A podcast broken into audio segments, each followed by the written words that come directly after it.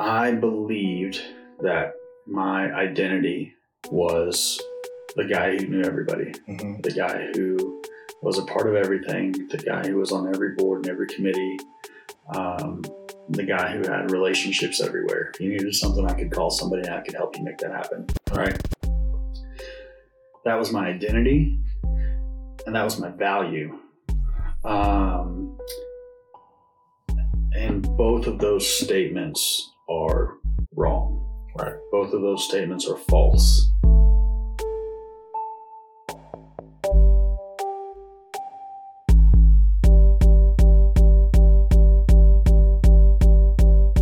Welcome back to Authentic On Air with Bruce Alexander. I am still your host, Bruce Alexander. Effortless engagement, a skill that I covet. The ability to work a room from the second you walk in. Today's guest, Peter Evans, has it. And today I want to destruct the identity of a natural networker. But first, today's reflection. I am unapologetically myself. Until I walk into a room full of strangers who have the potential to provide the connection. I am, for a time, completely unfamiliar with who I am. Any joie de vivre that I command in regular conversation completely evaporates along with my confidence. What is the recurring situation in your life that separates you from your sense of self, no matter your commitment to authenticity? How do you handle it? Do you get the results you desire? Why or why not? I'll give you this tip free of charge. Do it anyway. As disparate as I feel in that moment, I just start walking. Then I aim towards a person. Then I speak to the first person on the way who seems unoccupied. Sometimes, even before I speak the hello I was choking on, I step back into myself and have a natural conversation. Other times it may take an introduction or two, but at some point, I always show up for myself, and if you just start the thing, you will too. Peter Evans altered the trajectory of my life with one phrase. He may not even remember saying it. I believe in you. I had not heard that in a long time. I was especially vulnerable as I explored new responsibility for the fire department as a fundraiser and event coordinator. I was on shaky ground. I had achieved solid objective success, but remained an outsider. I didn't know if I would ever be good enough for my peers and superiors. I needed someone to believe in me. Peter then invested time in me to further prove that he saw something in me that I did not see in myself. The version of me that sits here today was developed largely by the support of people like Peter. People who weren't waiting for me to become someone else, someone I couldn't be. He believed that all I was missing was the opportunity to be a success. I needed that, and I took it, and it would fuel me as I faced major adversity. The power of words is unfathomable. My guest today uses them efficiently and uses them to put good out into this not-so-great world. Welcome to the show, Peter Evans. Man, what an intro. I don't know that I was totally expecting that, and you're right. I don't remember that moment or saying those words, but hearing you say that and the impact that had on you, gave me some goosebumps and chills to start. So thank you for that. Yeah. Very, very appreciative. It reminds me of just one of my favorite TED Talks. I think it's called Lollipop Moments. And it's how many people in your life have given you some words like that just meant something to you so big that they don't even remember happened. And the whole thing is about telling those people those things. So thank you, man. That's really special. No, thank you. Like it made a huge difference in who I am today. So it's a powerful moment in my story. Is that commonplace for you? Man, you say that, and just like, I don't remember that moment. I mean, I remember a ton of the conversations we had, and I remember kind of how we came together, some of the stuff we started working on in the beginning, right? But I can't remember that specific moment. So is it commonplace? I don't know. Not remembering is definitely commonplace. But I don't know, man. I feel like I'm a natural encourager, and that's a sincere thing I do just because I'm excited when people are doing things they're excited about. Yeah. I hope it's commonplace, but I can't sit here and rattle off another 2 or 3 times when I really did that and pump someone up like that. So yeah. I don't know, man. I hope so. I mean, yeah, I hope so too, because you have a really uncanny ability to speak power into somebody. And like I said, you're an effortless user of words that are powerful. So I appreciate that, man. Thank you. To refresh your memory a little bit, we went to the barbecue place in Homeland on the east side. Yeah. Sat down. We had a conversation talking about the board of the South OKC board of Chamber of Commerce, and sitting on the board. And that to me was something it was never even on my radar. Yeah. Now it didn't end up working out, but to me, the fact that you had the confidence in me to even put my name up for that was a big deal. And I asked why did you even think about it? And you said, because I believe in you. Yeah. Well, I mean, and I'm sure that as you go down this road of identifying authenticity and some of the people you will meet through this podcast and on this journey, and some of the people you've already met through this podcast, you'll probably agree that you cross paths with people sometimes, and you just know, like, this is a sincere person trying to do their best, trying to put good out in the world. Mm-hmm. Right. And that was pretty evident from the start. And I enjoy being around those people. I don't know if anything will ever come from it. I don't know if we'll ever, do something together, make something together, but I'm going to be in your corner. I'm going to be there to help out when you need me. And having had that much more over the past couple of years has made a huge difference. I mean, it really has, going from having friends who just, want to party and drink to having, having colleagues and people in your network who are really rooting for you. It makes all the difference in the world. Absolutely, man. You can you can actually envision yourself being successful. Yeah. It helps whenever somebody else sees it. Yeah, absolutely. So let's rewind a little bit. Tell our listeners who aren't familiar with Peter Evans, in your own words, who you are, what you spend your days doing, and why you think I invited you to be a guest on the show. Man, that description, that intro has changed a lot, especially over the last couple of years. For a long time, I was a guy in South Oklahoma City who was extremely involved. I was everywhere because that was my job. Took a job at a local media company, and they said, go out and get involved in the community. And that's what I did, and got involved and met people, joined boards, joined committees. And for a long time, I thought that was my identity. And so when I got the question of, who are you? What do you do? It was always that, right? That led me to the Police Athletic League, where I was the executive director for almost 8 years. And again, that was very much my identity. But I didn't really know any better. I was young. I took that job at 27, I think. Mm-hmm. Again, just started the networking. It became so easy to make that my identity, right? And then when I left PAL in 2020, I struggled with that.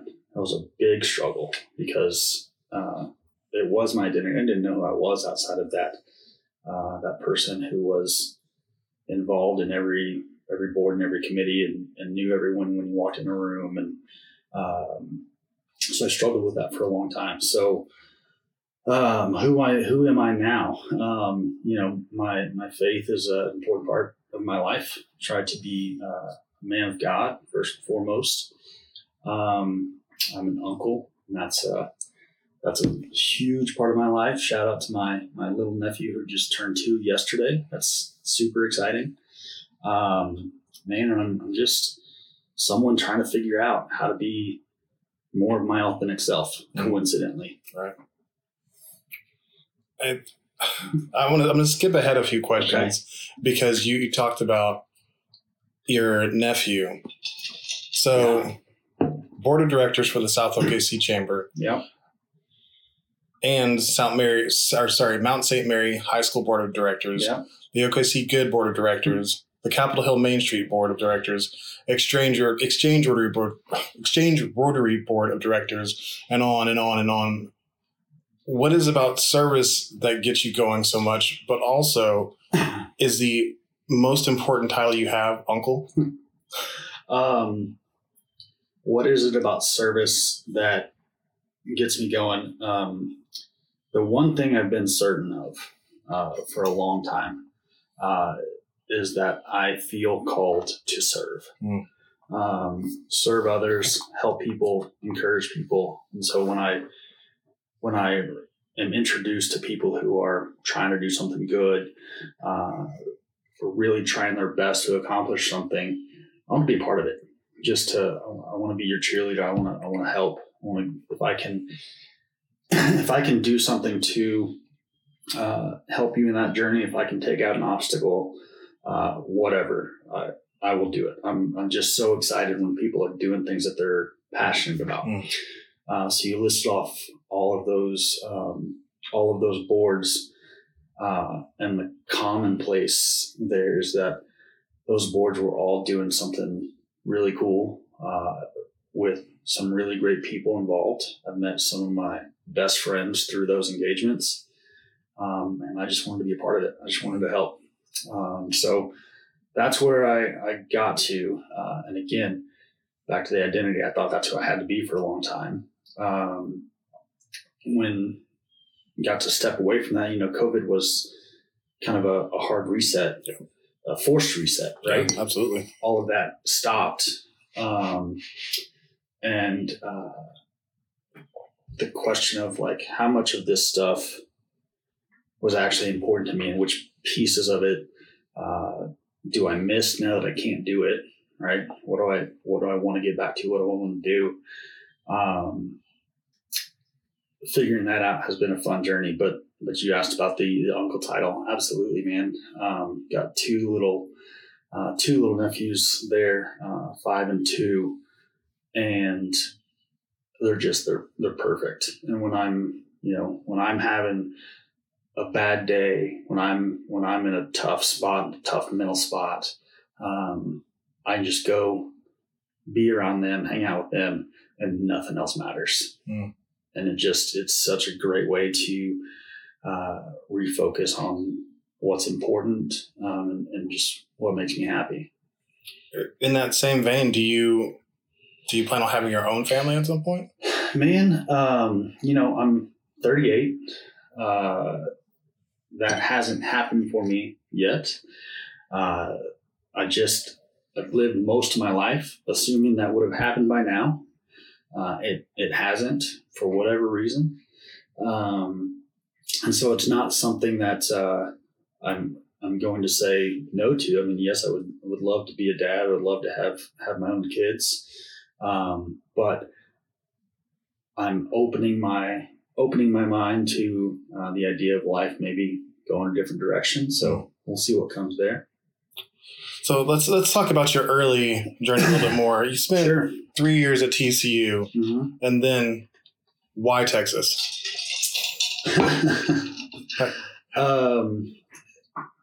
I grew up in a very small bubble here in Oklahoma City. And also, you got to keep in mind, I was in high school. I was class of 2003. So I grew up in a different Oklahoma City than the Oklahoma City we live in now, right? This was pre-Thunder. This was before all of our districts, before the food scene. There was not a lot in Oklahoma City. And I don't think anyone would tell you otherwise at that point in time. Grew up in a small bubble, and I felt like I grew up around a lot of people who were pretty content in that bubble, and I wanted to do something different. And so I knew I wanted to get out of that bubble. So I started looking for ways to just go out of state for school. Around this same time, 9/11 happened. Big, impactful moment in our history, impactful moment in my life. I remember showing up to that to school that morning to my physics class with John Kilty. He was my teacher at the time. He had recently retired from the Navy, and all he talked about was serving his country and wanting to re-enlist and go back and serve, and go back and defend our country. And that was the first time in my life, sophomore, junior high school, whatever that was, that I was like, oh man, that's what I want to do. I want to serve. I want to go serve. And so I started down the path of trying to figure out how to make military a career. Wound up with ROTC scholarship, had the opportunity to apply it to TCU. Went down there, really enjoyed college. My grades, my attendance reflected that. So that's why I started at TCU, and that's why I did not finish at TCU. Had some scholarship dollars that I did not have the ability to keep. And, you know, grew up in a not a wealthy family in South Oklahoma City. I won't say that we were poor, but, you know, we always had enough, but there wasn't a lot extra. Right. And so the ability, the option to continue paying for TCU wasn't an option for me and my family. So I had the opportunity to go down the road to UTA, University of Texas Arlington, about 20 minutes down the road, and stay in the same ROTC program and stay around my friends and stay in the same network of people there. So stayed there and finished out that way. Unfortunately, the Air Force thing didn't work out for me. And I had all of my eggs in that basket. I had no backup plan. 22, 10 for tall and bulletproof. This is going to work out. It's going to be fine. It didn't work out. That was my first major heartbreak in life. Didn't work out. But fortunately, I had some people in my life, namely a guy named Tony Tyler, who believed in me, who I was talking to him when it was all going down, when it was becoming clear that the Air Force wasn't going to be an option for me. And he said, come back to Oklahoma City, come work for me. He said, I want you to be a part of our company. And when you say Tony Tyler, that's of Tyler Media. Yes. So that's Tony Tyler. I'm pretty sure everybody's heard of Tyler Media. That's yeah. When we first started building our relationship, I didn't know who Tony Tyler, who Tyler Media was. But that was just one of the happy accidents in my life. So yeah, Tony said, come back and work for me. I said, Tony, what's the job? What do you want me to do? And he said, I don't know. We'll figure it out. Just come back. And so I showed up, moved back to Oklahoma City and showed up to my first day at work at Tyler Media, not knowing what the job was, not knowing what I was getting paid, not knowing anything. Right. And I think Tony, to his credit, probably didn't know it either. And we just figured it out. So, if you don't mind me asking, there's a lot of hinting around what happened with the Air Force. So I, in ROTC, you kind of get your placement, your job assignment, your junior year. And I got a ABM slot, air battle manager spot, which is like the backseat of the AWACS, right? Air traffic control type stuff. That sent you down a path of all the extra, physicals and background checks and all that sort of stuff. Air Force found out that the Air Force and myself, and we all found out at the same time, I have a hearing problem in my right ear. Oh, really? That is completely a non-issue.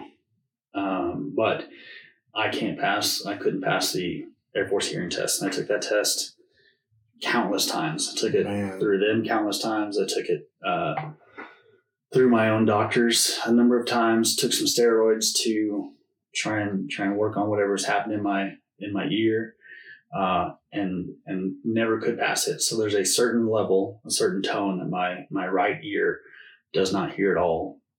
My left ear hears it fine, so I will never notice. It's truly a non-issue. I can't pass the test. And I failed the test so bad that we went through an 18-month appeals process, and at the end of that, Air Force said, nope, can't do it. Wow. And got cut. So it was one of those things that at the time it was, you know, the most unfair thing in the world. How could this happen to me? All that sort of stuff. But looking back, there were a number of signs. I think I was probably supposed to come back to Oklahoma City. One of the other signs, had I gotten that job, had the physical worked out, had I gone down the air battle manager path, you spend roughly 80% of your career at Tinker Air Force Base. So you were coming back. Yeah. I joined the military to get stationed at Tinker Air Force Base. So it all worked out the way it was supposed to. So yeah. If my understanding is correct, air traffic controller is kind of a path to being on some pretty badass units, right? Yeah, that's the thought. There's plenty of activity happening in the sky, so I guess that's not always guaranteed. Mm-hmm. But yeah, you're probably in more of the thick of things. Mm-hmm.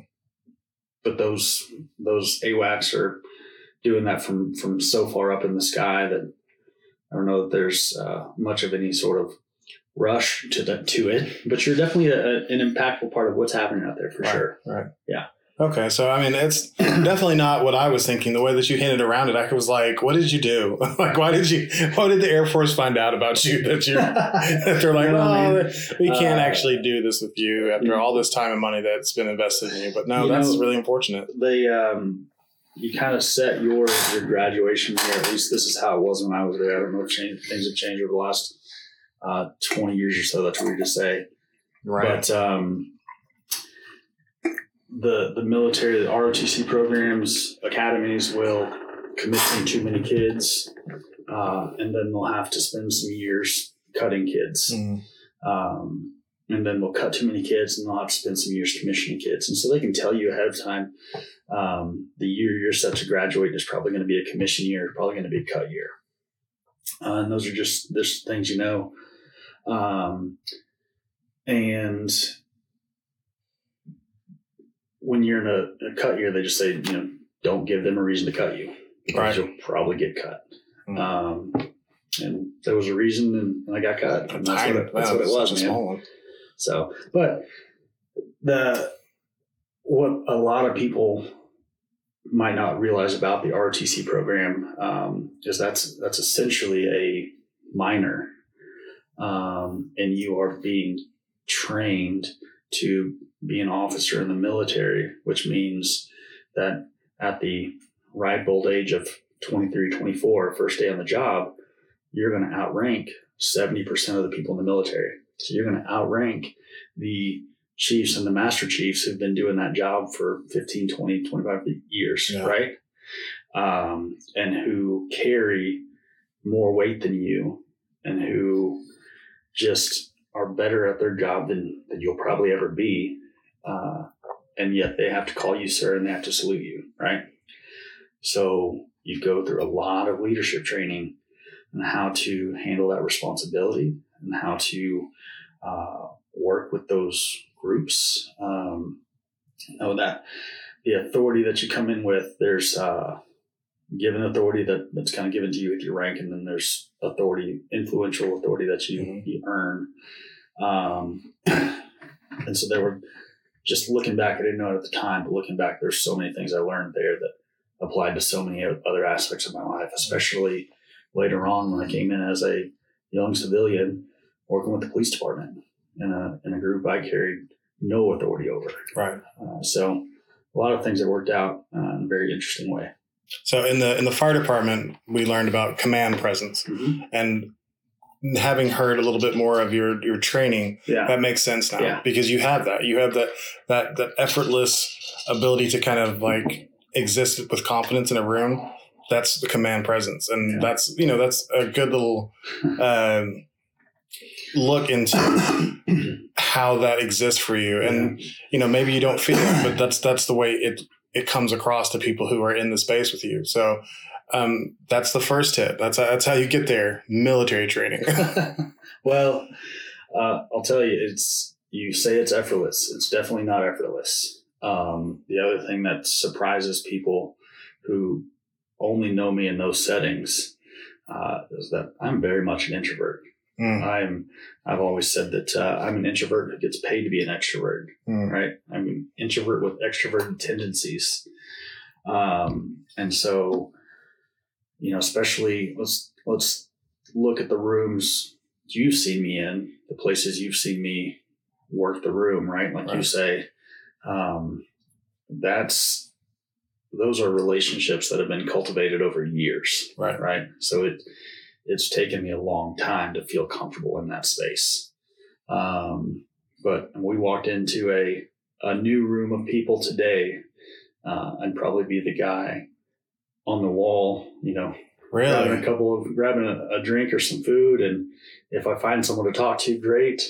If I have an opportunity to leave 20, 30 minutes in, also great. Mm.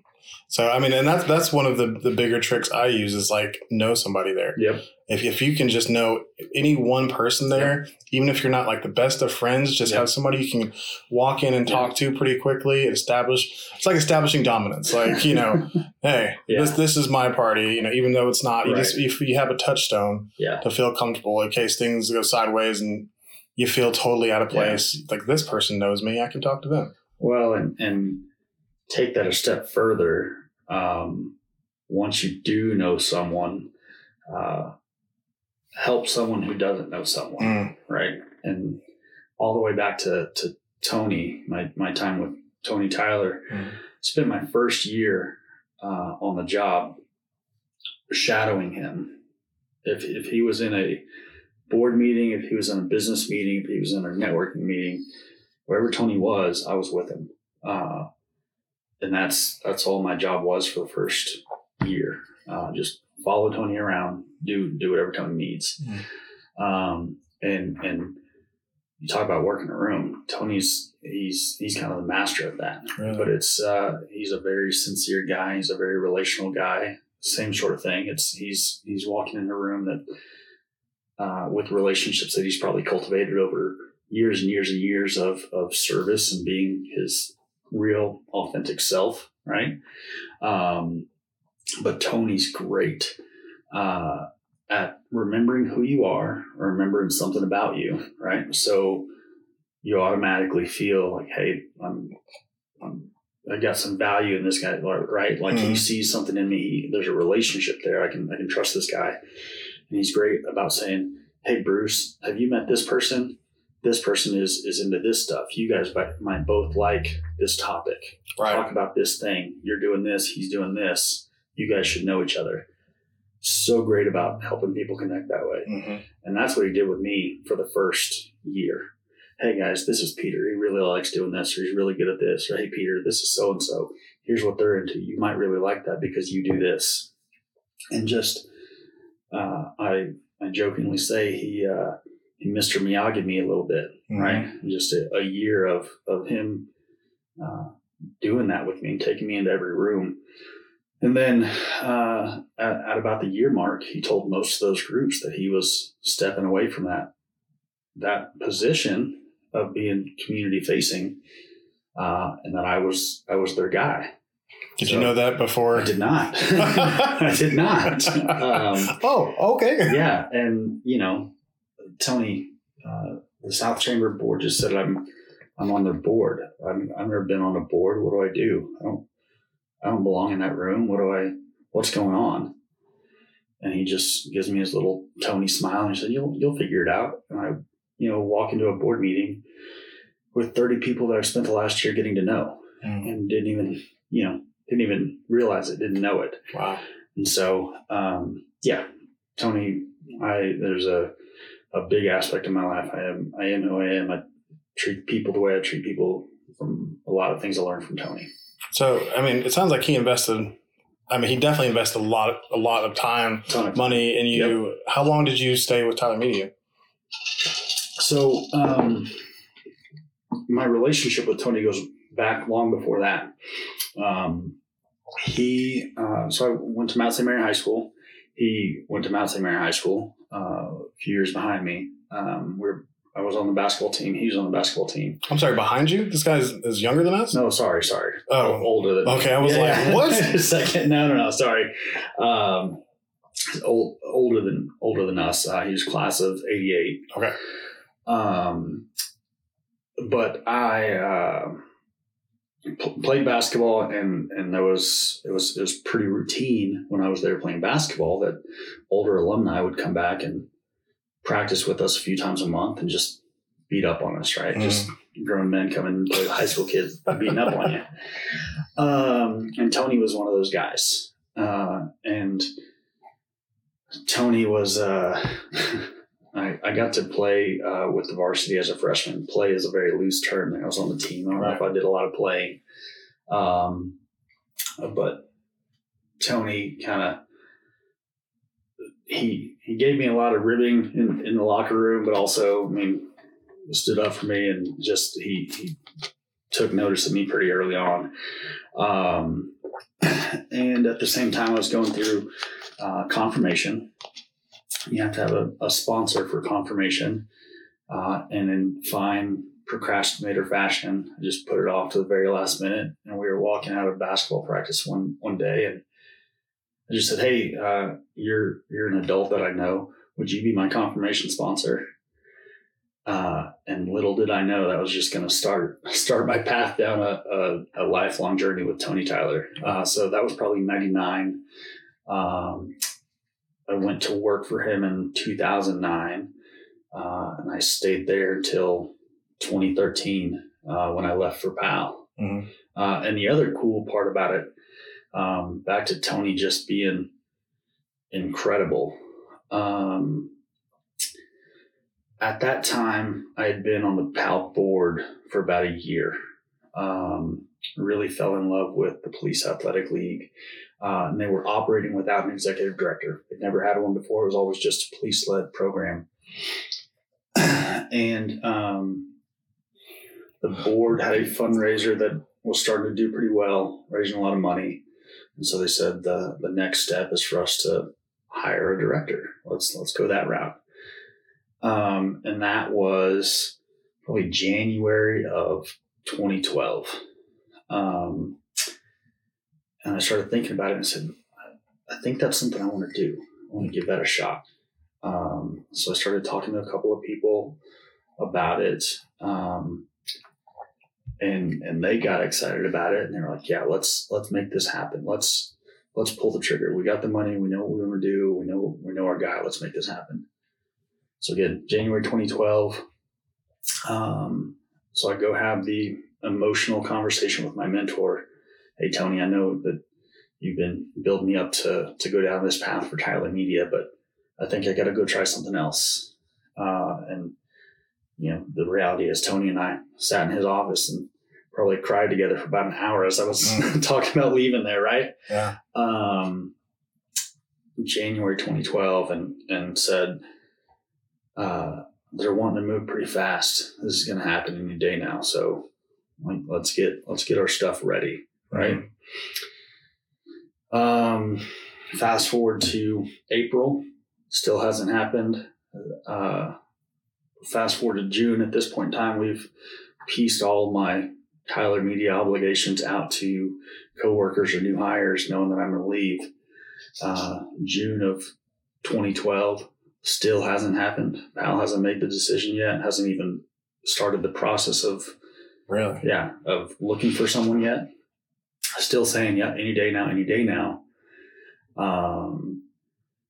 And Tony essentially let me keep. So we had a plan where now that I'd passed my stuff off to everyone else, I'd spend some time making sure that they knew how to do the things we passed to them. After we got that done, we're probably in July, August, and I literally have no reason to keep my job at Tyler Media. There's nothing for me to do there. Powell still hasn't come around yet. And Tony tells me,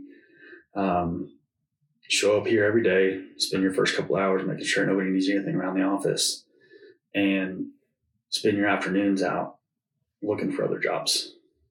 Interview, talk, network, do whatever you got to do. Go find the thing you want to do. This PAL thing's not going to work out. Wow. And so he paid me for 6 months to go interview with other companies, other organizations. Fast forward, finally the PAL thing worked out in January of 13. January. Wow. But he kept me on staff at my full salary for another 6 months when he did not have to do that. Man. So not only relationships are everything. Not only would I not be who I am without Tony, I would have. I mean, PAL thing would have never happened. I couldn't have gone 6 months without a job and wait for that thing to come around. You know. So who were you in communication with that was giving you the wrong information? And I'm going to guess, having been in similar situations, right? There was more than one train moving at the same time. Man, it was my. You know, even though I went through military type training, and I was never actually in that day-to-day work life, right? So this was my first time venturing into that city government pace of movement. Oh, bureaucracy.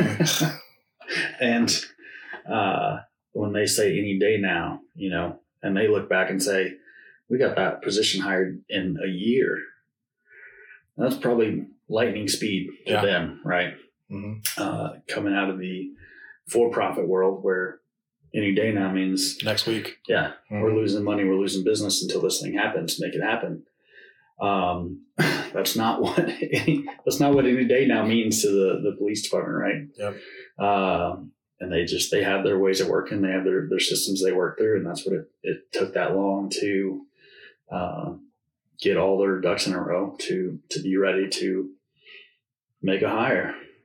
In defense of city government, there is a reason that everything moves so slow. Absolutely. Because there are so many moving parts and so many other things that are affected by every decision that's made. 100%. And taxpayer dollars are being spent with everything. So they have to be accountable. Yeah. But working within that system is awful. If you're a person who likes to see things get done, you know, at a pretty quick clip, that's a large part of the reason why I continue to get in trouble was because I wanted to get stuff done. Yeah. And, you know, my ADHD says, like, this is the thing we're working on. Work until it's finished. Right. That's not the way that the government works. You work on it until you get to a point where you can present it to someone who can make decisions. Mm-hmm. And then you wait and wait and wait. And I hated that. You know, the system I was in, we had to work on something until we could present it to someone who could make decisions, but that person had to present it to someone who could make a decision. That person. Same. Up the chain. Right. And mm-hmm. and again, not meant to be a knock on anything. It was just different than what I was used to. And so had I understood that better at the time, I would have described the situation better, but I took their any day now as a me and you any day now. Right. It was not. So, you know, we've talked in length about the learning curve that existed for both of us coming from military or paramilitary backgrounds going into it. Right. And being in these administrative positions is definitely very difficult to learn. Sure. And it's easy to struggle. I probably shouldn't have struggled as much as I did because I kept making the same mistake just because not out of impatience, but out of ambition. Yeah. Wanting to be successful. Yeah. And that's, you know, it can be a dangerous thing. Mine was impatience and immaturity, man. Like immaturity might have been part of it too. Looking back again, you know, I took that job at 27. I probably did not have the relevant experience to get that job. Mm-hmm. But there were some people that believed in me, some people who were in my corner kind of cheering me on. The other really, really cool thing that happened at that time, when I finally got the job, my first time to sit down and meet then Chief Bill Citty, he said, do you know how many emails I've got from people in the community telling me that we need to speed this up and hire you. And I was like, well, what are you talking about? I don't know. I don't know what you mean. And he rattled off people from all over Oklahoma City who were reaching out to him because they had a relationship. Because they knew someone. They knew him from something, saying, hey, you guys have an opportunity to hire this kid for this thing. Do it. Wow. And those weren't things I asked for. Those weren't things I expected. And again, just knowing that I had that kind of support behind me that I had no idea about, even still in this moment, chokes me up a little bit. Wow. So that kind of leads me down another path. You've had a lot of really great support all through your career. As you worked into this new position, yeah, I don't know if this is still true, but you kind of seemed like you weren't really living up to the hype. Is that still true? Elaborate on your question for me. You would kind of seem like there was some uncertainty about you really fulfilling your potential. Oh, you mean I had expressed that? Yeah. Yes, man. Goes back to that identity thing, right? Like I believed that my identity was the guy who knew everybody, mm-hmm. the guy who was a part of everything, the guy who was on every board and every committee, the guy who had relationships everywhere. If you needed something, I could call somebody and I could help you make that happen, mm-hmm. right? That was my identity. And that was my value. And both of those statements are wrong. Right. Both of those statements are false. Right. I didn't know that at the time. Back to that kind of immaturity, perceived invincibility. Mm-hmm. But that when I got to a place in my life when it was too much. It was too much to carry. There was too much anxiety. There were too many plates spinning, and I couldn't do it because I'd set up an unsustainable trajectory, right? Mm-hmm. When I got to the place where I couldn't do it anymore, I suffered. I went to a dark place, man, because all of a sudden my identity and my value are things I'm not good at. Because look at this thing that dropped over here. Or look at that thing that didn't get done over there. Look at that thing that I told someone I would help with that I couldn't help with or I wasn't good enough to help with. All of a sudden, I'm not good enough. Mm-hmm. And that struggle, I struggled there. I loved PAL, right? Still do.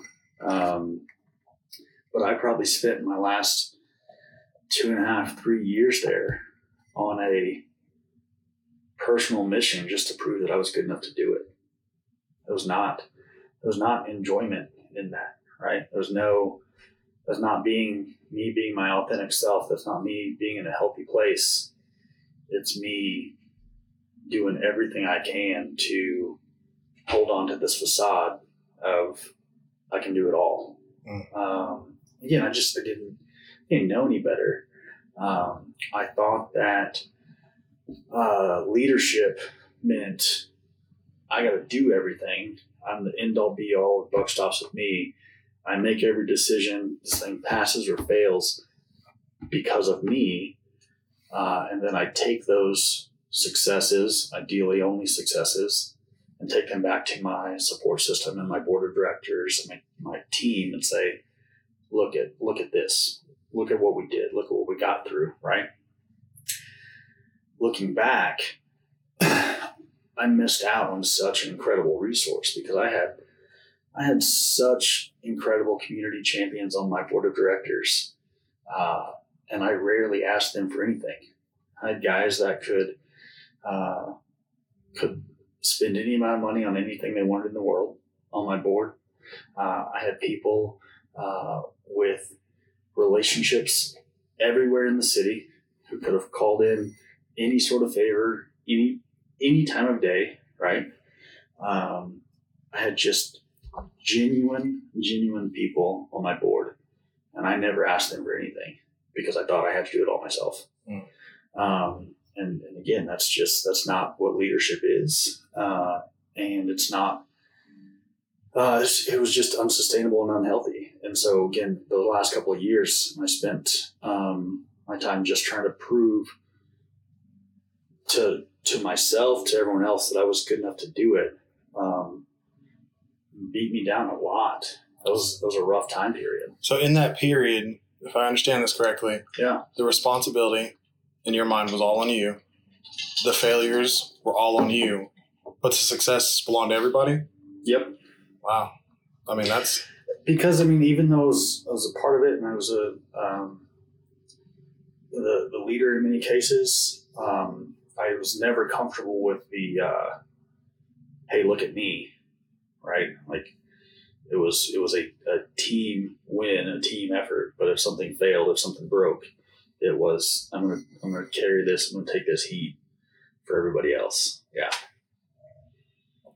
That sounds pretty hard. Again, back to me just believing that's where my value came in. Here's everything I can do to take a burden off of your shoulders without replacing it with another burden. So what did that dark place look like? Man, a lot of isolation. I mean, there's anxiety, there's depression, there's really, really, really negative thoughts that just go to bad places. Yeah. And again, being the guy who knows everybody and is involved in everything, I can't show up to your board meeting and with that kind of attitude, right? Mm-hmm. So not only was I carrying that, I also didn't feel like I had any place to show it. Mm. Again, even though I had guys like Tony Tyler still in my corner who would have carried that burden with me all day and has since. I couldn't let anybody know. I couldn't tell anyone. And so, man, talk about whatever the exact extreme opposite of authentic is, right? Like I was showing up every day being a completely different person, being absolutely not myself. I needed help and I couldn't tell anybody about it. And that's, I've talked about this in depth, that authenticity is not just about showing the best side of you to everybody. Uh-huh. It's about when you're struggling, of course it's not for everybody to know your struggles, but those people who care about you yeah. and have invested in you, it's about showing, hey, I'm struggling yeah. and giving, as Derek and I talked about, giving your friends an opportunity to friend. That is letting them have a chance to be there for you. Like you've been there for them, man. Giving your friends an opportunity to friend. It was probably 20, 20, somewhere in there. When I finally gave my friends an opportunity to friend. Wow. And that was heavy too, man, because I felt like I was coming to you saying, hey, the person you've known over the last 10, 20 years is not the actual guy who I am. Mm-hmm. Here's who I really am. And I had this scenario built up in my head where all these people are going to be like, that's too weird. That's too much, too heavy for me. Good luck to you. Right. And just leave. Yeah. And man, my friends showed up and continue to show up today in such a big way when all that happened. There's a quote, and I'm going to butcher it. I love quotes. I shouldn't butcher this one, but it's something like, people will notice you for your abilities, but people will love you for your vulnerabilities, mm-hmm. right? So it's pretty close as far as I remember. Yeah. And that's real, man. So how long do you... How long do you think in all you were in that place where you were really covering up that, where not the place where you were misassigning your value, but the place where you felt like you were failing and you were hiding it from everybody. How long do you feel like you were in that place? 2017 to 2020. I can almost give you the dates. 3 years. That's a long time. And so when you finally revealed yourself to your friends, did that feel like a NASCAR freaking just hitting the wall? Did it just... Man, it was... So a couple of things. The first person I told was my girlfriend at the time. Again, this is probably like 2017. Mm-hmm. And she said something insanely profound to me that most everyone else will probably just say like, yeah, duh. You dummy, come on. I was having a really... This is kind of when the whole thing was starting, and I kind of let her in on some of these thoughts and feelings I was having. And she just said, you know, you don't have to live like that, right? I was like, what? What do you mean? Of course I do. These were the cards I was dealt, and this is the hand I got to play, right? This is life.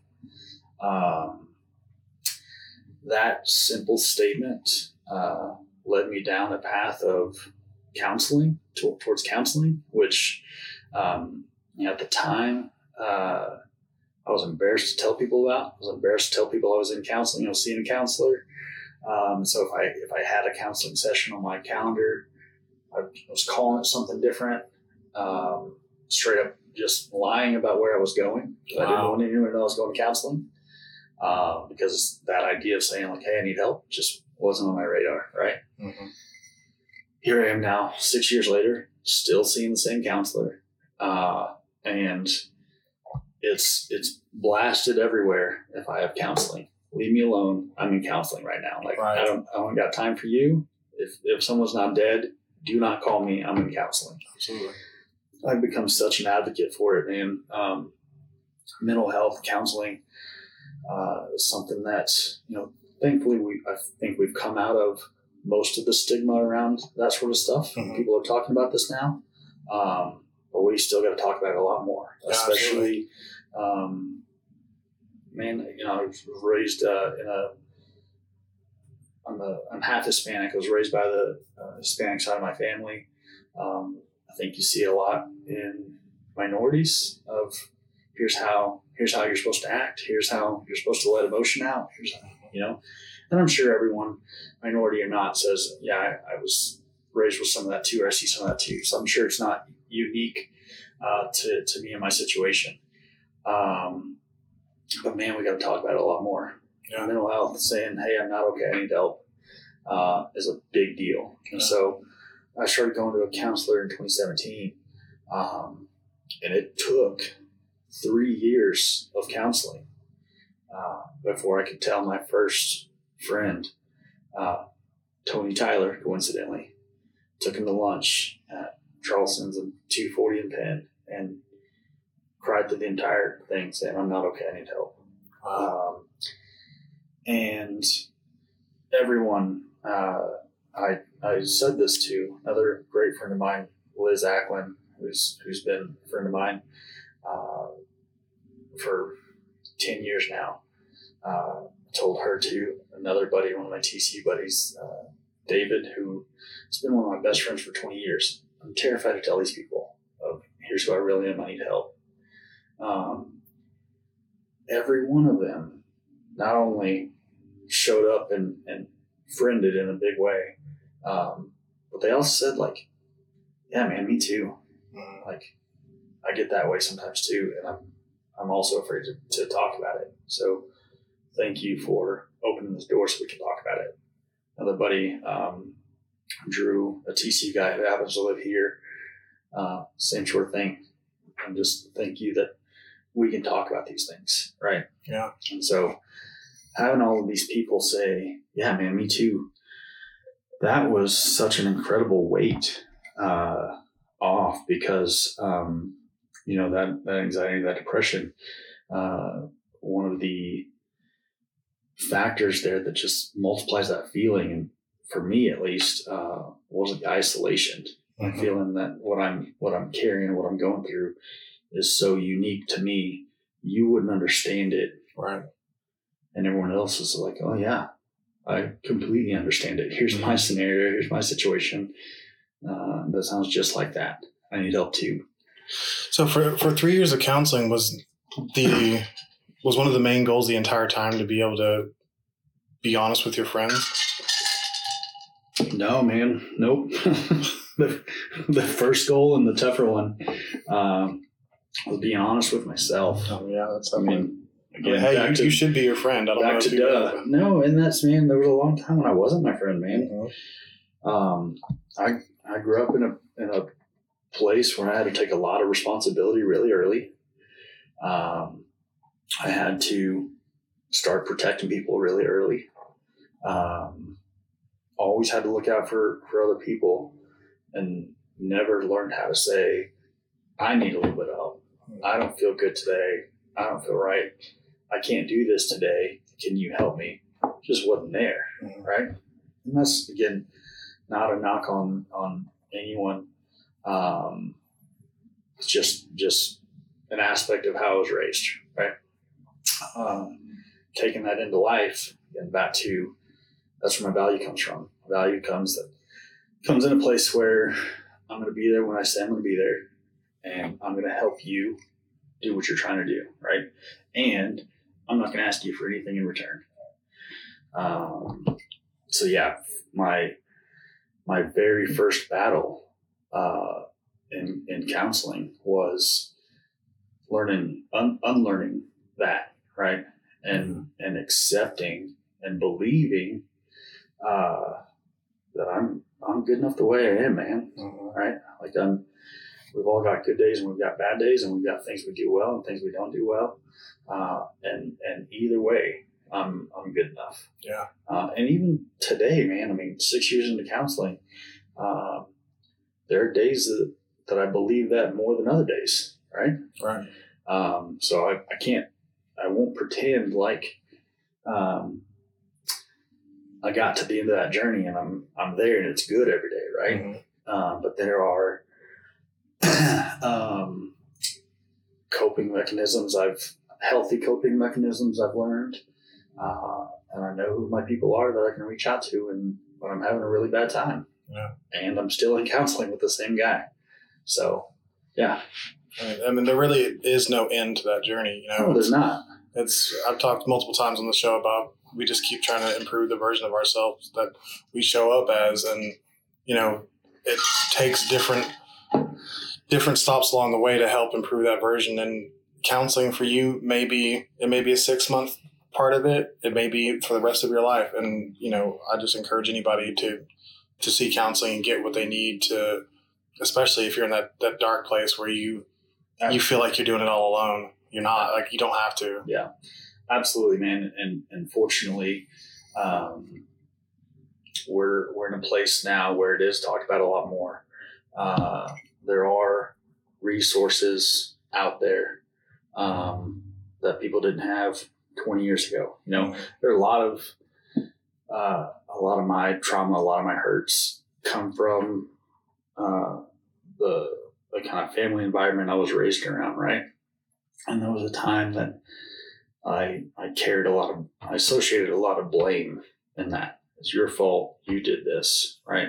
Mm-hmm. But now as a 35, 40-year-old, realizing that these people that I held blame towards for so long were 35 and 40-year-old people who were struggling, who had no outlet, right? They didn't have resources. They weren't encouraged to talk about it.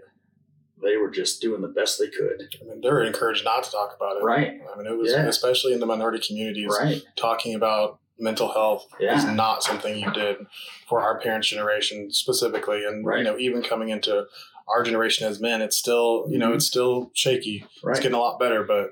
And so let's self-medicate. Mm-hmm. Let's find whatever vice is out there that helps me get through this. Right. The people and some of the people that hurt me the worst love me. Mm-hmm. Right? Like there is no way that's my mom, for instance. My mom and I don't have the best relationship. I haven't had the best relationship for the past 15 years now, right? My mom's made plenty of mistakes in her life. My mom's lived a hard life, lived a very hard life. And a lot of her mistakes hurt me. My mom has never woken up a day in her life and thought, I'm really going to try and get Peter today, yeah. right? I'm really going to do it. I'm going to do this thing to make sure I hurt him. Mm-hmm. I'm going to do this thing to make sure he knows that I have this power and control over him, right? Never once has she woken up and thought that, right? She still did things that hurt me. There's still pain there. But not her fault. She was trying to figure out life, trying to get through it, trying to make it, right? Mm-hmm. And so when you realize that that was more things they were carrying, it makes that blame a lot easier to just let go of. Well, something that I've had to deal with is my mom and I don't have any relationship right now. I think I stepped on that. What the heck? There you go. Okay. We don't have any relationship right now. We haven't spoken in over a year. Mm-hmm. And before that, as I was coming into my own story, I was learning that there was a lot of trauma there that had gone unmitigated. And it's hard with that familial yoke to realize that you don't have to carry it anymore. Yeah. And if the person that you're dealing with isn't trying to improve themselves, you don't have to invite that toxicity in your life anymore. Yeah. And that's something that I don't want people to be estranged from their families, but I also don't want people to put up with toxicity because they feel the blood is worth it. Sure. Completely agree. And again, for 10 years, I drew a hard line. You're out of my life. We have no relationship. We do not talk, period. And the thing that blurred those lines were my nephews. Because, again, back to there being no blame, I don't want my mom to feel pain. I don't want my mom to hurt every day. I don't want her to carry what she's carrying, right? Mm-hmm. So I don't wish any ill will there. But we still don't have a relationship. My sister has maintained that relationship with her. Very close. Talk every day. Mom's a big part of my nephew's lives, right? Mm-hmm. I also want to be a big part of my nephew's lives. So guess who I see now? Right. Way more often than I saw 5 years ago. My mom, mm-hmm. right? And so what you said, either drawing that hard line or, ignoring the familial bond there. Mm-hmm. There can be a middle ground. Oh, absolutely. And it took me 10 years to find that middle ground, right? Mm. Like I still have the boundaries. You still have very limited access to my life. The wall is not up that says you can't earn any more of this time back. Mm. Like I'll be open to that.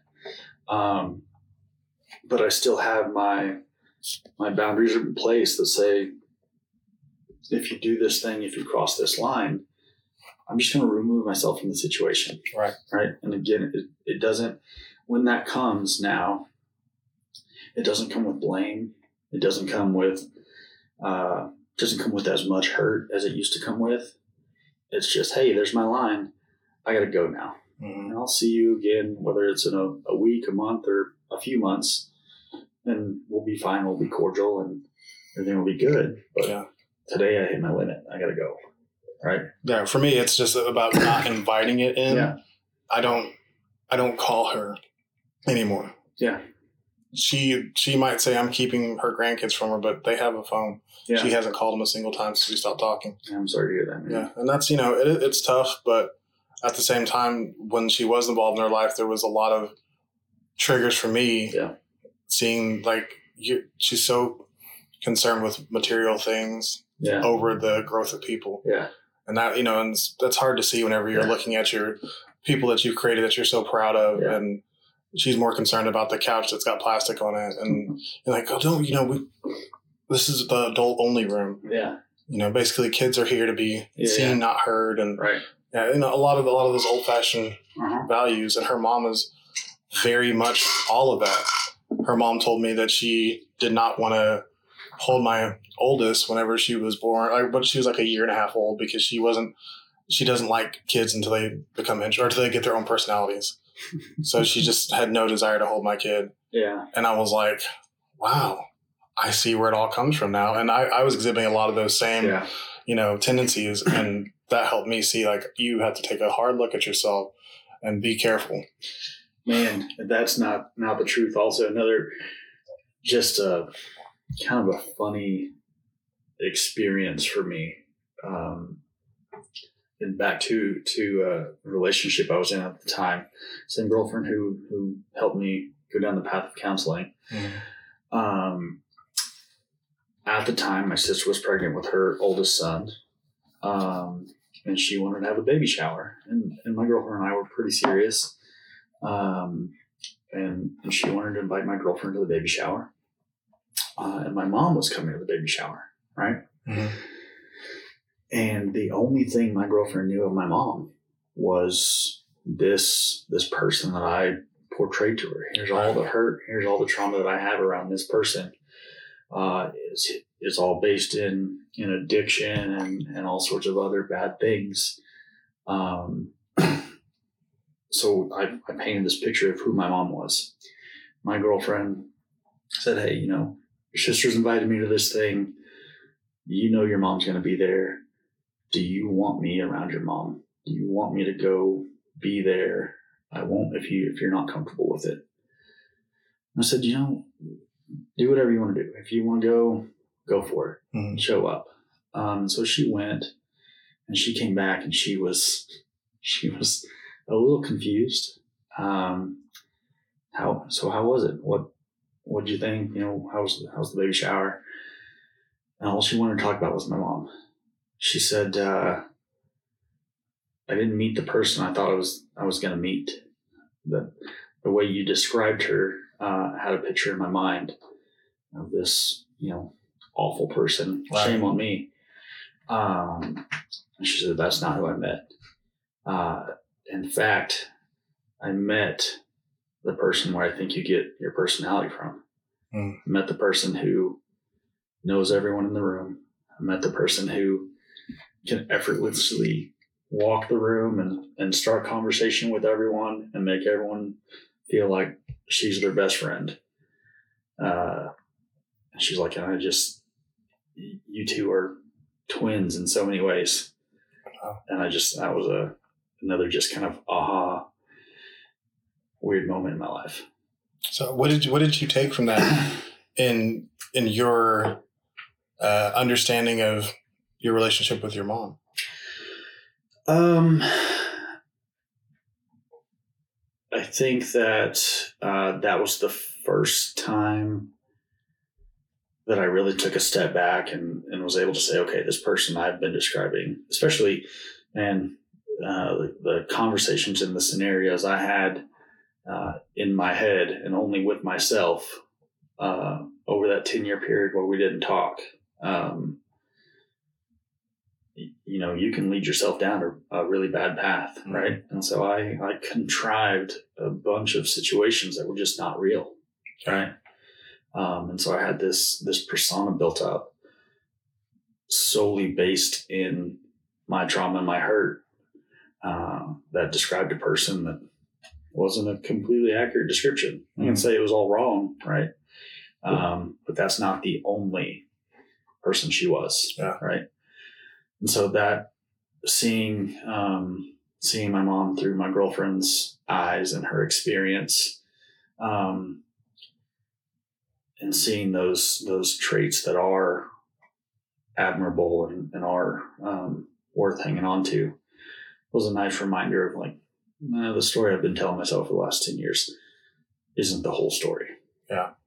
So I think that was one of the softening pieces that, again, made it a lot easier to let go of some of that blame in the end.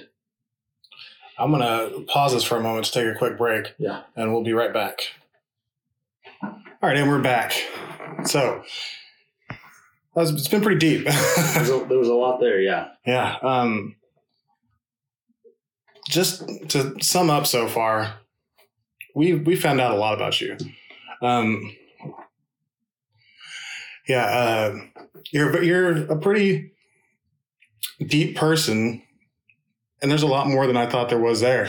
Like, not saying that I thought you were shallow in any way, but I thought you were, outwardly you're very confident and you seem so secure in your sense of self. How are you able to maintain that whenever you're going through all these internal battles? Yeah. And do you feel like that is an authentic representation of who you are? Like I said earlier, man, COVID was a wonderful reset for me personally. You lost the ability to go out and do things. We all did, right? World shut down. So all these things that I do, all these things that were my value, now off the table. And then as those things started to slowly get reintroduced, it was really easy. You get that. You either get this pit in your stomach of, oh, I have to go do that again, or that excitement, that thrill of, man, I really missed that. I'm glad I get to go do that again, right? And thankfully, at the time, I'd been counseling for 3 years, had a better idea of where my value came from, where my value was rooted, right? When I had that pit in my stomach of, I have to go do that again, I just didn't do it. So I love those organizations I was on boards of, right? Love them, still do. I wasn't there for the right reasons all the time. And so that's that was a line I drew. Like, I'm on one board. Wow. And frankly, I'm on one board because that one board has a very low commitment. You need me twice a year. Wow. Cool. I can do that. And I got very okay with saying no. I got to say no to this. Not good for me right now. And so that has helped me be more authentic. Right. So if I'm somewhere, if I'm getting involved in your thing, if I'm helping out, I want to be there. Like it's real. So do you think you could have reset those boundaries without that forced reset of COVID?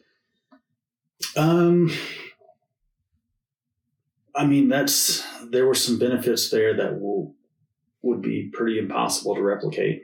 Right. There were some professional changes in that same time that changed my role. And especially now, I'm in a spot now that my community involvement now is irrelevant to my job. My company now doesn't need me involved in the community. They're excited when I do stuff and excited that I'm part of the team, excited to support the things that I want to support.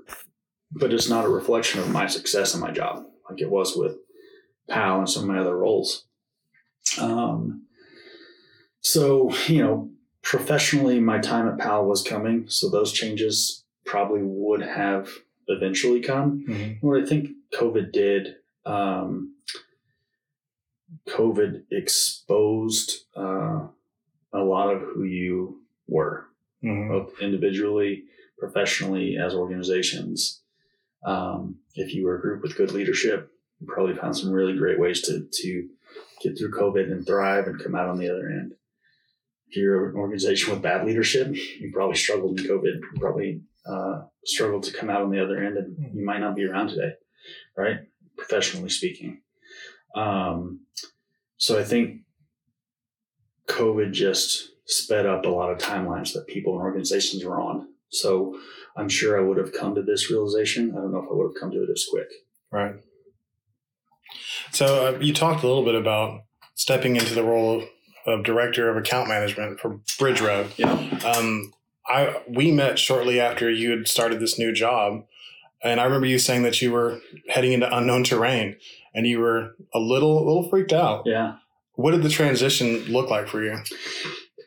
Man, again, stepped out of community relations roles in organizations that were heavily based in and around Oklahoma City, where my network and my community relations were invaluable. Mm-hmm. Right. And I was in roles that, frankly, I could probably do in my sleep.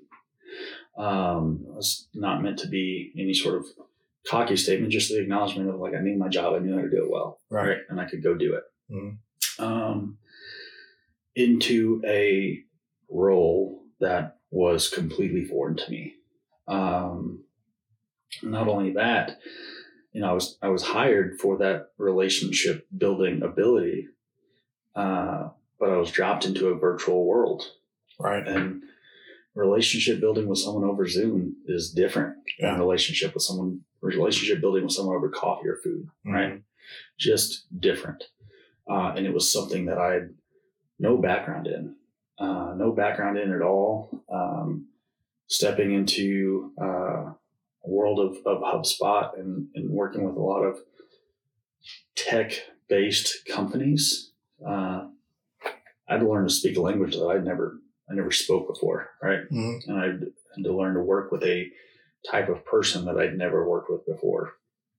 And so I stepped into an organization, and I'd come from places where, again, I'm hesitant to say this because I don't like the sound of it, but I'd come from places where I was kind of a big deal. Oh, I'd agree with that. I don't like saying that, but that's where we are, right? Yeah. And I stepped into an organization where I am the weak link. Mm-hmm. I am the bottom. Like I'm miles behind everyone else here in what we do. And that was humbling. That was really humbling. And I spent my first month or so thinking I messed up. Yeah. I made a mistake. I should not have done this. And that was difficult. That was hard. And so again, just faced with the decision, what are you going to do? What are you going to do in this moment? This is a bit of a defining moment here. Do I go back to my comfort zone?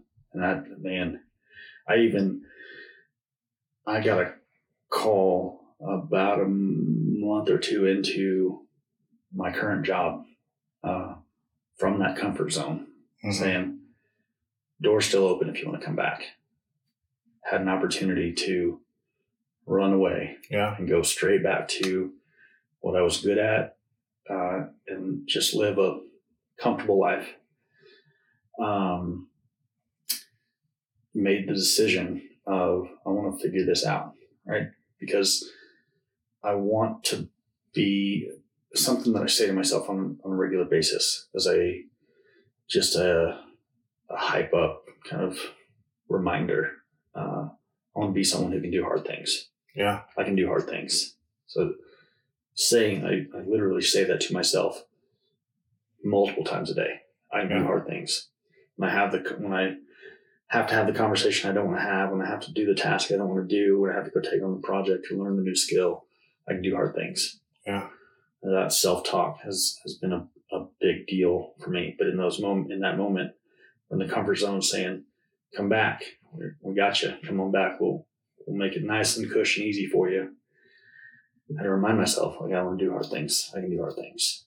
So was your reluctance to go back to the comfort zone, was that about redefining your identity and separating yourself from that I am my relationships mentality?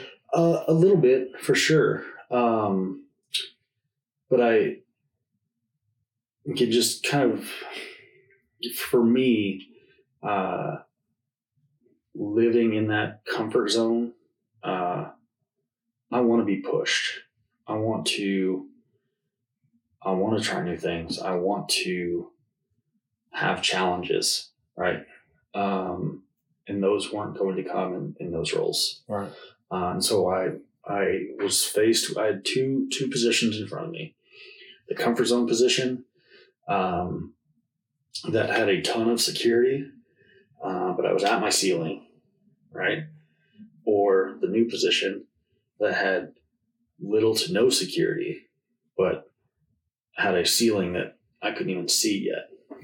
Mm. So what did I want to do in that moment? I wanted to bet on myself. I wanted to gamble a little bit. And so that was the deciding factor there. I want to go push. I want to go see what I can do with this opportunity. If you had not had spent the last, 5 years previous in counseling, do you think you could have made that decision? Probably not. No. Because, so my, that the decision to take the job I'm in, was probably the first time I made a decision for myself with no one else in mind. And what I mean by that is I've spent so much of my life afraid to let other people down. Right. And the role I was in was at OKCPS. And I got there because of relationships. Dr. Sean McDaniel, who I'm a huge fan of, superintendent there, what he's done with the school district, the type of leader he is, the type of person he is. Again, just somebody I want to be around. He called me up and said, "Hey, I want you on Team OKCPS. Here's a role I have, and I want you to fill it. Come do it." And so I took that job, and 9 weeks later, I got this other job offer. Yeah, 9 weeks. And so having to go talk to Sean and say, "Hey, man, I know you just opened this door for me, and you believe in me, and you're my biggest cheerleader. But I've got to go try this other thing." That was hard. Because again, I feel like I'm letting you down. Yeah. I don't want to let you down. I feel like I'm letting you down. And in wrestling with those, when the second job offer came and I'm sitting there thinking, do I take this job or do I stay where I am with OKCPS? The only thing that was going to get me to stay at OKCPS was the fear of not wanting to let people down. Yeah. It had nothing to do with what was best for me, right? It was just, I have to stay here so I don't let people down. So I don't ruin these relationships with people who like me, mm-hmm. right? And having the ability that I practiced and I built in counseling to say, that's not where my value is. My feelings, my desires, what I want matter also. Help me take this job. Yeah. So yeah, I don't think I would have been able to do it without that counseling. I feel like a big part of figuring out our identities is separating other people's dreams for us mm-hmm. from what we really want. Yeah. And, I think it's great to have people supporting you and helping you fulfill your dreams. It gets dangerous when other people start to dream for you. Yeah.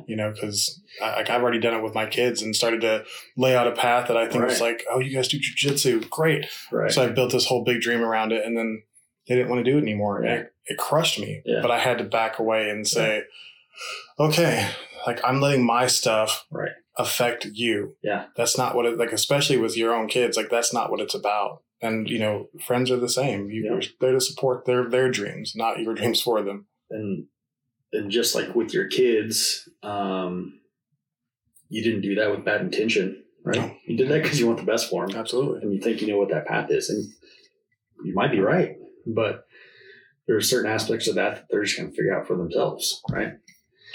People want their own paths for you. But something else I've noticed, it's not rocket science. There are going to be people at every turn who tell you you can't do something. And that's a reflection of what they think about their own abilities, not what they think about yours. Right? Right. They're telling you, you can't do that because I can't do it.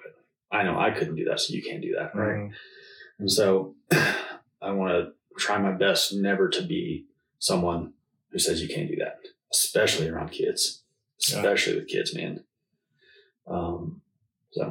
It's a great thing to stick, kind of, lay your hat on is let's not discourage these kids who, really they have all the potential in the world to do anything until we start limiting them. Yep. If until the age of 18 to 21 is basically our beta, our prototype phase. Mm-hmm. What version of Peter sits in front of me today? Oh man. Let's see. 18 to 23 or 24 was definitely version one. Or my beta, whatever you want to call it there. There was a version from 25 to 30. So that's prototype 2. And then probably that version from 30 up to counseling, whatever age that was, 35 or 36. Mm-hmm. Version 3. So I'm probably in a version 4 right now. And that still kind of, definitely not through counseling. That I think that will be an aspect of my life forever, but having a better understanding of my value and my identity and what makes me happy and what doesn't make me happy and what drains me and what fills my cup. That's a big aspect of who I am now. And being able to say, I know you like that thing. That's not for me. And we can still be friends and we can still be cool. I don't want to do it though. It's so surprising the way this conversation is going because, I was really thinking I was going to get all these tips and how to go network. And, really, I know you could still give those tips, sure, but there's a much better story here in how you actually started to live authentically. Yeah. Well, and I think some of the tips apply to both. A tip I'd give you for both, ask questions, man. Mm-hmm. The amount of times that people have told me that I'm such a good conversationalist, or we had such an easy conversation or something about the way I talked to them, right? And you look back on the conversation, and I didn't do any of the talking. Just ask questions, right? And I listened with intention, right? The only difference between that networking person that you thought you knew and the person who's sitting here now is I'll still ask you the questions. I'll still get excited about all the things. I don't have to go do all the things afterwards. Right. Right. Mm-hmm. I don't have to go sit on your board. I don't have to be part of your committee. I don't have to help with your project. I can be a fan. I can like your stuff on social media. I can ask you for updates and get super excited about it the next time I see you. The guy before felt like I had to go help if I was asked to help. Mm-hmm. And now I have the ability to say, either that's not for me or I don't have the capacity right now. Right. And acknowledging that I've got to save some of that capacity for me. It's not a skill I used to have. It's an important one to avoid burnout for sure. Yeah. And, what you said earlier, everybody loves to talk about themselves to somebody who's actively listening. Yeah. Like sharing a story to someone who's not really paying attention to you. Not really great. Yeah. But if you feel like somebody's actually interested in your story, it feels great. Yeah. So absolutely. Those are great. That's a great advice. Well, and that active listening, is also a learned skill because again, for so long as you're talking, I'm formulating my response in my head. Mm-hmm. Right. That's not active listening. Right. Like I'm not I'm worrying about my response. I'm worrying about how my my ability to comprehend what you're saying is coming across, right? That's not active listening. Mm-hmm. Truly active listening is a skill you have to learn. It took me a long time to learn. But man, if you are excited about something, I don't care if it's something that is completely foreign to me. I want to hear you talk about it. Right. There's a fun example. I work with a different level of introverts now. And there's a girl in my office who has roly-polies as pets. Okay. Right? Yeah, that's a different level. It's different, right? Did you know there are multiple species? And, no. And here's what they are, and here's how they live, and here's what they eat. And this girl can go on for days about roly-polies. I'm never going to have a roly-poly as a pet. Never going to do it, right? Mm-hmm. Not in my interest level. I can sit there and listen to her talk about it all day. Yeah. Fascinating when she talks about it because she's so excited about it. Yeah. That's such a cool thing. Not something I'm never going to do, mm-hmm. right? Probably never going to help you do this. Probably never going to, get into any sort of roly-poly related project with you. But I'm super excited that you're doing this. I'm super excited that you found this thing that you enjoy. And I like to see you get excited. So tell me. Is learning to just be interested, not so much in the topic, but just in the excitement of the speaker? Is that a learned skill as well? Or is that something that's always been there for you? I think that's always been, I think that part of it's always been there. Mm-hmm. The learned skill was, just being able to hear it and accept it and move on, right? Not how can I help? How can I make this better? How can I prove to you that I can add value to what you're doing? Right. The value I can add to most of the conversations I'm in now is that I think that's really cool. Mm. High five, man. And great. Go for it. Go on and keep doing what you do. Yeah. And that's what you're talking about is, on the other side, a really important relationship tool, because I'm still, over 15 years into my relationship with my wife, still not great at just listening mm-hmm. without trying to fix her problem. Mm-hmm. And that's not active listening. That's, trying to be a problem solver, trying to, that's not what your partner needs most of the time. Most of the time they just need to be able to talk to you. And I can say that all day long, but practicing it it's hard. Do you ever ask ahead of time? I've gotten better at saying, hey, do you just need me to listen, or do you want me to help you solve this problem? Do you need support? It's hard. Do you need a solution? It's hard. It's still hard. It is hard, but man, I've had that. I've had coworkers I've had that conversations with. I've had relationships that I've had that conversation with. And man, if you tell me I just need support, I can turn everything off. Yeah. Right. Just my brain is not working. I am solely focused on you and the words coming out of your mouth. That's it. And that was a learned skill to practice for sure. Now, if you tell me that you need a solution, you need help, I'm going to go into work mode and we're going to take some notes and we're going to get a plan together. But if you tell me you just need a solution or you need support, bring it on. What do you got?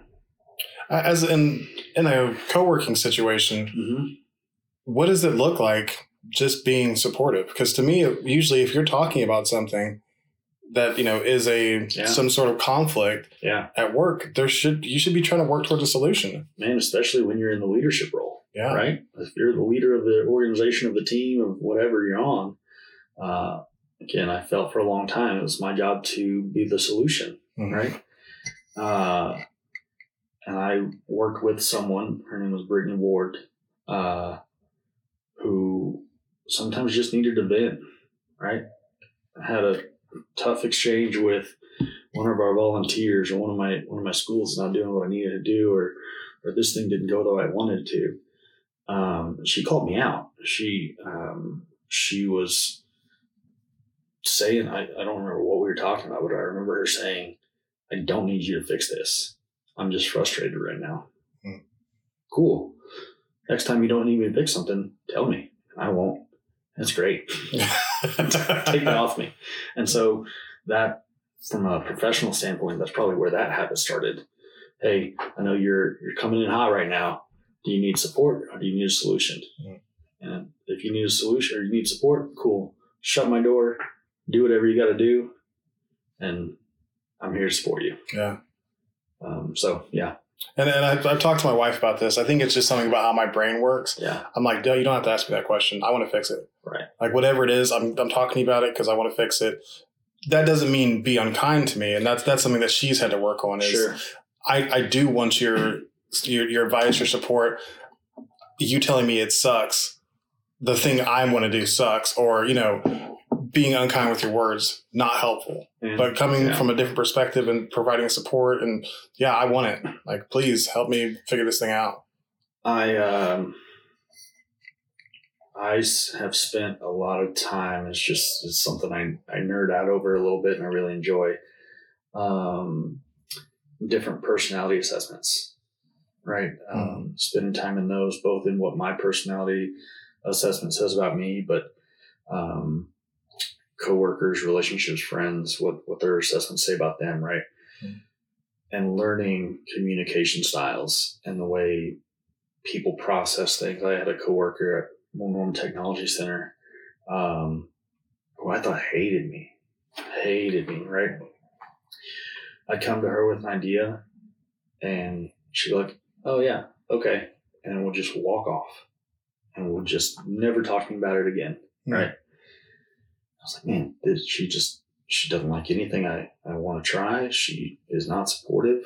And then we, as a team, we all went through this personality assessment, and she was in this group of people who just need time to process, right? And I don't process out loud. I process in my own kind of quiet little corner, and here's how I do it, and here's how long it takes me to make a decision. That changed our whole communication style, right? Yeah. So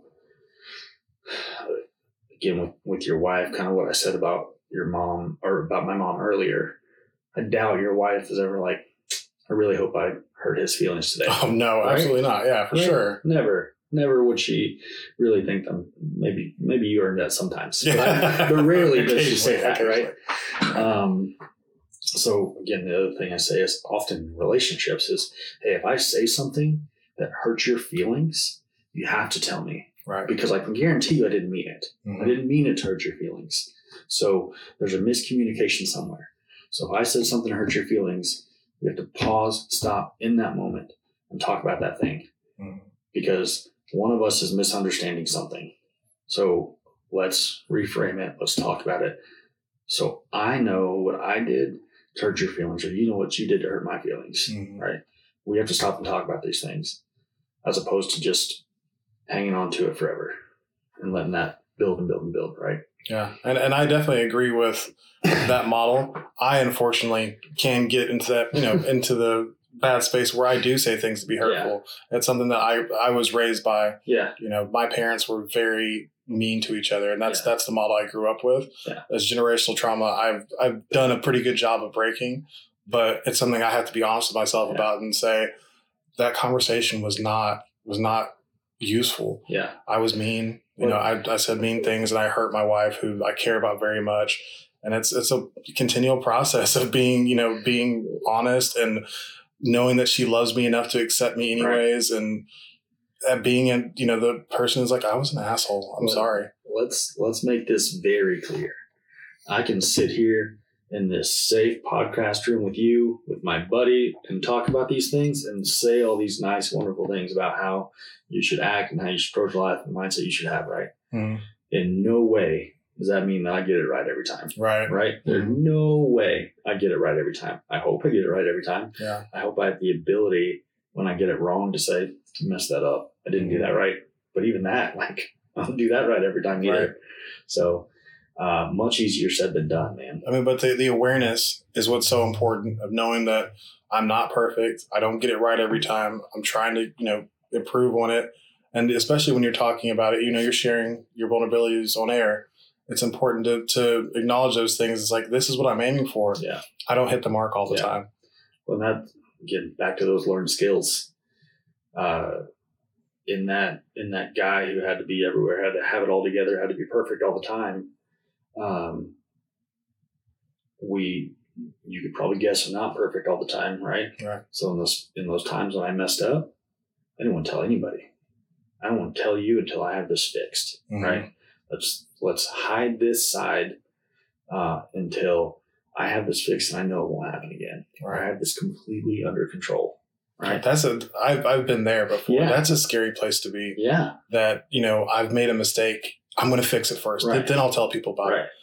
That whole time from mistake to resolution is awful. It's awful. It's terrible. Don't do that, folks. Do not do that. Tell somebody. Share it with somebody. And the worst part about it is so often somebody else has the fix. Yeah. Instantly. You tell them about it, and you tell your boss about the mistake you made. Yep. You tell your coworker, and they say, "Oh, I did that too. Yep. Here's how you fix it." 100%. And instead, you spend, what feels like an eternity. Agonizing. Oh, that's the perfect word. Agonizing. Yes. And so, that learned skill of being able to say, "Hey, I messed that up. I messed that up really bad. I need help unmessing it up." Mm-hmm. Right. But man, pre-counseling, just in that guy who had to have it all together, that the idea of saying, "I need help," or "I messed up," or "I wasn't good enough," or "I did something wrong or bad," or whatever it was unimaginable, right? I could not show you that weakness. Yeah. It's there, right? It's absolutely there. Mm-hmm. But I couldn't show it to you. And I couldn't show that to the people that I was the most intimate with. Yeah. And that's heavy, man. So I wouldn't wish that on anybody. So I'm glad you're able to come out of that. As you've been in this, this newer version of yourself, has there been a time when being that authentic self has burned you? Man, being my authentic self has burned me.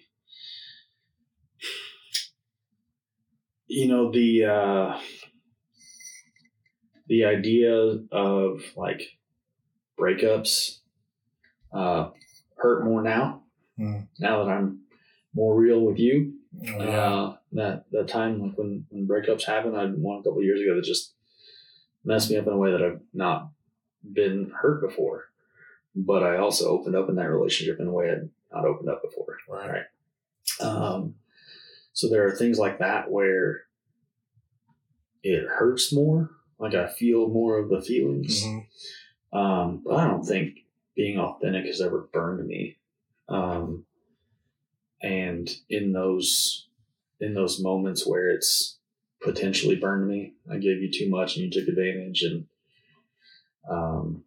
I kind of see that as a way to say, thank you. Right. You showed me your cards. We're on different paths, and good luck to you. That's why I asked this question. Yeah. I try to ask it every episode. I don't always, but I try to, because very seldom can people think of a time when it did burn them. And in cases where it did, it's a valuable lesson. Yeah. Or like you said, you loved harder than you ever have before. You showed somebody more of yourself. Yeah. And that hurts, but in the long run, is it really a loss? Right. That to me it's a win, and it hurts. Yeah. That was definitely a win. And again, things we talk about in counseling, talking about the hurt that I felt there, but just the fact that I put myself out there, I was vulnerable, and I felt that hurt, was a win, was a giant win, man. Yeah. Did you enter that relationship as yourself, or did you have to unveil that as you? It was a gradual process. Yeah. It was probably a year-long thing, and it was a slow and steady progression for sure. I encourage authenticity in all things, but in relationships especially, because hopefully if you start as yourself and you meet somebody who's themselves, either you're going to find out pretty quickly, either you click or you don't. And there's going to be so much less conflict down the road that's going to be irreparable. Versus, you start as somebody who is pretending to be this, this, and that. Yeah. And as you slowly peel those things away, you've changed to a different person by the end of it. And maybe the other person doesn't like that person. Yeah. And that's fair. I mean, sure. it's and also you grow in these processes, and hopefully you grow together instead of apart. But, you know, honoring that is important. Something that has helped me in that journey, specifically in relationships. You know, you saw this guy who was confident and could work a room and all that stuff, the path you set us on for this conversation, right? Mm-hmm. Here I am telling you that's not all of who I am, right? Right. I lost kind of where I'm going with that, but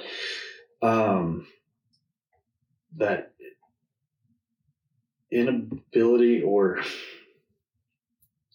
so that type of relationship building that I had for a long time, mm-hmm. I can even here now, we talked about some deep things, right? Right. Not all of it was deep. Mm-hmm. You might hear my story. You might hear parts of it and think, man, that's deep. It wasn't really deep. And so I have to say that. I have to say that in that relationship building. Hey, I know I told you this thing, and on the surface it's heavy. And it might sound like a big thing, and it is a big thing. But if this relationship progresses, we're going to have this conversation again. Because there's aspects of it that I didn't tell you, right? There's emotional aspects. There's ways it has impacted me. There are other things other ripple effects that I didn't tell you, right? Mm-hmm. So I can sit here and tell this story almost in like a sequence of events, right? I can tell you the story in a matter of fact way. For a long time, people, especially in relationships, thought, and myself too, thought I'm opening up, I'm being vulnerable, I'm being authentic. I'm not. Mm-hmm. I'm just telling you the surface of what happened. Right. And so I say that often now too. I know we're talking about this thing. We're going to have to talk about it again. Mm. And after that, we're going to have to talk about it again. And after that, we're going to have to talk about it again, because I can't tell you this story once and tell you every aspect of what happened. And that kind of takes me back full circle to the very start of counseling. My very first session, he goes, "What brought you in today?" And I just lay out this whole story of life, right? Mm-hmm. And he just said, you know, there's a lot there. It's a big story. And you sat here and told me that with not an ounce of emotion. That's not good. Right. You shouldn't be able to tell that story without emotion. That's what I want to get into. Mm-hmm. And I showed up thinking I want to get there and talk about my girlfriend and my romantic relationships and how I'm unhappy at work. Mm-hmm. And he's like, no, we're going to talk about this other stuff first. And once we get through all of that, we can get to girlfriends and work and whatnot. And here we are 6 years into it, still talking about that. Wow. Right. So, I mean, it's about peeling the layers. Yeah. And authenticity to me is about choosing who gets to see the core of your onion, yep, and who gets to see the first layer, the second layer, but being aware of it. Sure. And not just choosing for there to be one layer that goes out to everybody, because that's not true. Yeah, yeah. Not everybody deserves the same level of Peter. Yeah. Right? Saying that, is there anything else that you feel like you'd want to go deeper in right now that you'd want to just clarify? Or I mean, I don't know that I have anything that I want to, nothing comes to mind on what I want to go deeper and clarify. But you know, if you're still listening to this podcast, I mean, we've been here a while now. I didn't mean to try and beat Derek's record, but I'm not be touching it. But something I read recently, and it was Brene Brown, Power of Vulnerability. She talks about the importance of, time to be creative and time to play. And how we, you know, as kids, we have all the time in the world to be creative and to play, mm-hmm, and we lose that as adults, and how important that time is, right? So, if you're still listening, if you want a good read, pick up Power of Vulnerability. But my big takeaway from that was the importance of creativity and play. So find things that allow you to be creative or allow you to play, where nothing else matters. Mm-hmm. I've been running a lot lately. I'm not the smallest guy out there. I've never been a runner. But that time now, I've found a way to enjoy that time almost as my play, and when I'm out trying to get some miles in, emails don't matter. Social media doesn't matter. Who's texting me doesn't matter. I'm just out and just out doing my thing, out playing. And that has been so rejuvenating for me. So, find ways to be creative, find ways to play. Something I found so far in this, discovery of authenticity is that people who have talked about their time where they weren't really themselves, they didn't have anything they did for fun. There wasn't really any fun. There wasn't room for fun because everything is put into pretending. Uh-huh. Now that you've come more into your own, you're finding room for fun again. Yeah.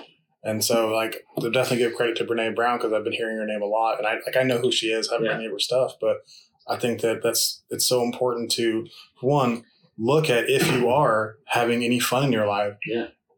Two, look at if you're not, why aren't you? Yeah. And it's, again, it's a slippery slope, and there are fine lines, right? Mm-hmm. I loved POW. I loved my time in POW. I loved what we got to build in POW.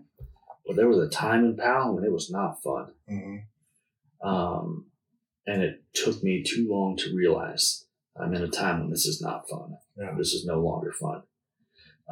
Because how could this thing not be fun? I loved it, right? I'm getting to make such an impact. I'm getting to meet so many people. I'm going to be a part of so many cool things. How is this not fun? Yeah. It's not fun. And so knowing where those boundaries are, and they can sneak up on you. So this is a thing that takes constant assessment. Man, you mentioned the time we're coming up on 2 hours. Oh man, sorry. So, no, please don't apologize. I think it's been such a valuable conversation and really surprising. And I'm so glad that you've been so vulnerable and you've shared such a deep journey with us, because I think it's so important to hear, especially from the people who look like they've got it all together, to hear that it's a journey for everyone. Yeah. It looks different for everyone, but it also is the same for everyone. Yeah. We all hurt. We all, try to hide or deal with that pain in different ways. But really, honesty is the path. Getting to that place where you can share yourself with others, especially the people you love, and be honest about it, life gets better. Absolutely. 1,000% better whenever you're living authentically. Absolutely. Couldn't agree more. So what's next for Peter? Well, today, I'm going to go celebrate my nephews, man. Little guy turned 2 yesterday. We got a family birthday party. So, I'll see my mom. I'll see some of the family that I've had some of those boundaries with. And so I'll do that until my cup is empty. And then I've got some plans tonight with some people who fill my cup back up, and so I know I need some of both. Yeah. So that's what's immediately next for me. Professionally, I'm kind of staying where I am. I'm enjoying this path of learning to do hard things that are outside of my comfort zone, out of my control. That's been a fun challenge for me. And I think that's as far as I can tell you, man. Well, I'm curious about this because you've talked a lot about your mom. Yeah. On this episode, you talked about your family some. Yeah. Will you tell your mom about this podcast? Ooh, that's a heavy question, right? Because I think about if my mom was listening all the time, because I talk about her a lot. Man, I don't know. And I don't know if I don't know how long it would take me to sit here to formulate an answer. I don't know is an answer. It's okay to not know. I don't know. Yeah. I just think it's interesting because this is, a very vulnerable place, and people come here and feel safe enough to talk about things that hopefully they're cognizant of the implications of. Sure. But because I don't think anybody's come in and just trashed anybody. Sure. But at the same time, your mom would probably hurt her feelings to some degree. I mean, that's I would be lying if I said that thought didn't cross my mind, because I did listen to some of your stuff with Derek and did kind of know what I'm stepping into, right? And I know how you're going to promote it, right? Mm-hmm. And so I knew that there are going to be topics that we talk about that no one else knows about. Yeah. It was about to be out there, right? I don't know, man. Like, it just, we'll see what comes of it. But thinking about, like, in that emotion right there, yeah. What do you feel? Like, are you afraid? Are you excited to have that burden off? That, because, like, you know, I am not the only person who thinks that Peter Evans is, you know, is a legend in networking and really is one of the most confident people who walks into a room. I'm positive I'm not the only person who thinks that. You know, I have peace in knowing that the people who need to know that right now know it. Mm-hmm. And I also have peace in knowing, like, the people who will hear this and accept it are probably the people I want to keep around. Yeah. Right. You know, if someone listens to this and, like, man, that's not the dude I thought it was, and he's weird, mm-hmm. and I don't want to be around all that. Cool. Yeah. I personally love that fast forward button. I'm right? Like, let's just skip to the good part where you leave. That, right. Like, thank you. But the people who, you know, maybe someone reaches out and says, hey, you know, thank you for saying that because it makes it easier for me to say it now. Yeah. Awesome. You're welcome. Like, come be, like, how can I be in your circle? Right. That's really what I hope for. And somebody like you saying it, I feel like really leapfrogs the level of power that it's going to have this whole show. You know, the whole point of it is to help people be more themselves. Yeah. And somebody like you, who so many people think is already there, you're still working on it. Yeah. Absolutely. So it's okay that I am too. Absolutely, man. Yeah. Just another quote I remind myself of often, the people who care don't matter and the people who matter don't care. Mm-hmm. Absolutely. So. Ooh. As Derek would say, bars. Derek is good people. Good Talking people, about man. Good people, man. I've been so blessed with the circle I've had of people who are willing to support me and come on this show, because they're wise people. They're people who've seen some stuff, and they're also kind enough to share their time with me and my audience.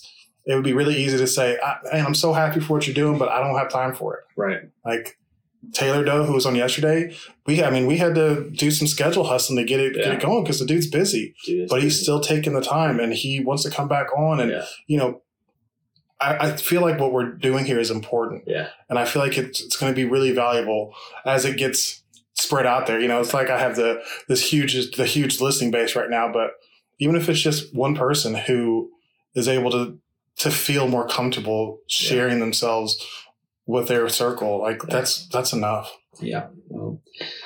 Well, as I feel this kind of coming to a natural end here, I'll bring us again back full circle. I do appreciate what you're doing. I appreciate the space you're creating. I just appreciate the conversations you're having. I don't know what will come of this, but if there's something I can do to support and help, you know how to find me. Absolutely. And I believe in you, man. Oh, you'll make me cry. Keep doing it. Don't look at me. Keep doing it.